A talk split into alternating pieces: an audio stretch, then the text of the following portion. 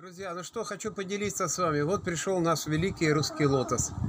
Вот книжечка, сияющая, беленькая, легкая, легкая, очень красивая, какая-то необычайная от нее идет энергия, будто бы вот в руках держишь не книжку, а какой-то маленький бриллиантик или алмазик, он сияет.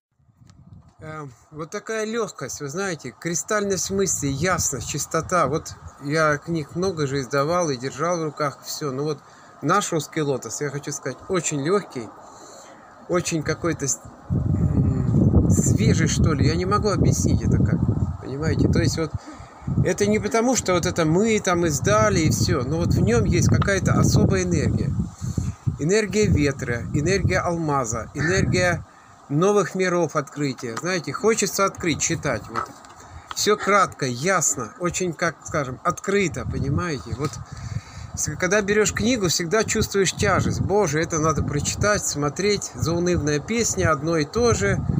Сколько академиков там приняло, кто это такой. А здесь очень такая вот... В общем, поздравляю нас, праздник.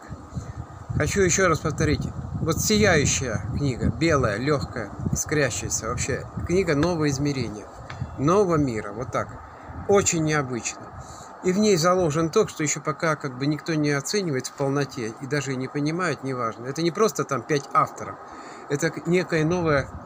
Ну, коллективный разум мне нравится. Это ребята нашего двора. Это ребята будущего. Я бы так сказал. Капитаны новой зари. Вот так. Как я говорил, парус новой судьбы никуда не плывет. Он стоит у причала и чего-то все ждет. Он ждет ветер надежды. Он ждет ветер любви. Он ждет капитанов новой зари.